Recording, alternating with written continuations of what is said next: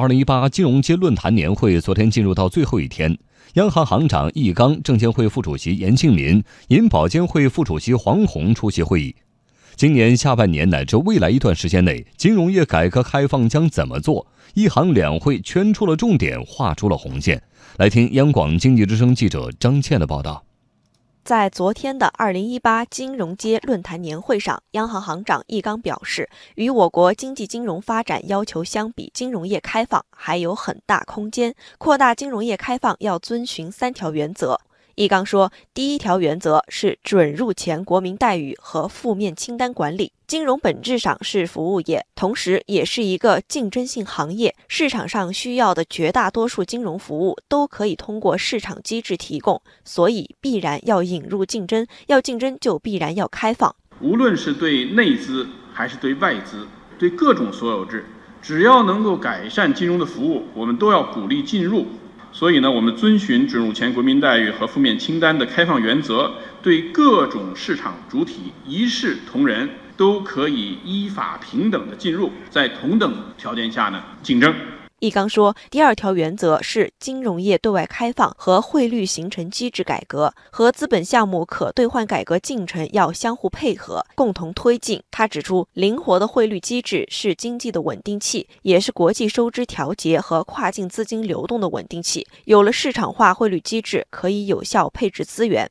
资本项目可兑换呢，也要同步进行。人民币国际化。要求我们稳步的推进资本项目可兑换，只有实现了资本项目基本可兑换，金融业实行双向的开放，我们的汇率形成机制和整个的金融业才能有协调的发展。易纲说，第三条原则是在开放的同时，要重视防范金融风险，要使金融监管能力与开放程度相匹配。金融的对外和对内开放，绝不意味着国门打开一放了之。在开放的过程中，金融管理部门一是要加强依法金融监管，二是要坚持持牌经营，同时还要加强对投资者的教育和消费者的保护。金融管理部门呢，要完善相关的法律法规。加强投资者适当性的管理，推进金融知识的普及教育，完善个人信息的保护，严格依法监管，严格执行金融市场的纪律。